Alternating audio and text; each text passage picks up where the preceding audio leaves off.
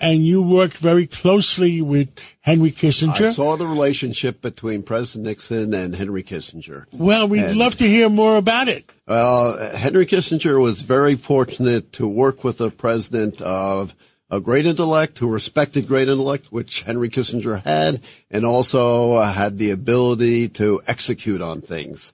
And uh, he, President Nixon, was determined that he would help solve the Vietnam War, which is a big issue of the time, by going to China and then going to to Moscow.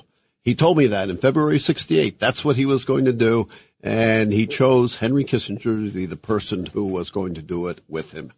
For that, Henry Kissinger got the Nobel Prize for negotiating. But if it had not been for the December bombing, there would not have been the peace. The second thing was the Yom Kippur War. Very heroic. Send anything that flies, said President Nixon. Let's get the assistance that Golda Meir wanted. What she wants, Double it and send it to her.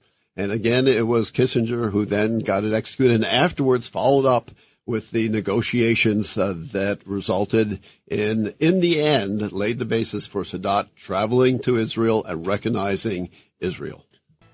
Hi, it's Lou Dobbs for Priority Gold, America's precious metals dealer. These are volatile times with high inflation, soaring debt, wars on multiple continents, and rising financial stress. Central banks are buying gold to diversify their reserves, so are many Americans. Call Priority Gold and find out how precious metals can help you diversify your portfolio. They're highly rated and happy to help. Call 1 303 6357 or get a free gold guide at PriorityGoldGuide.com. That's PriorityGoldGuide.com.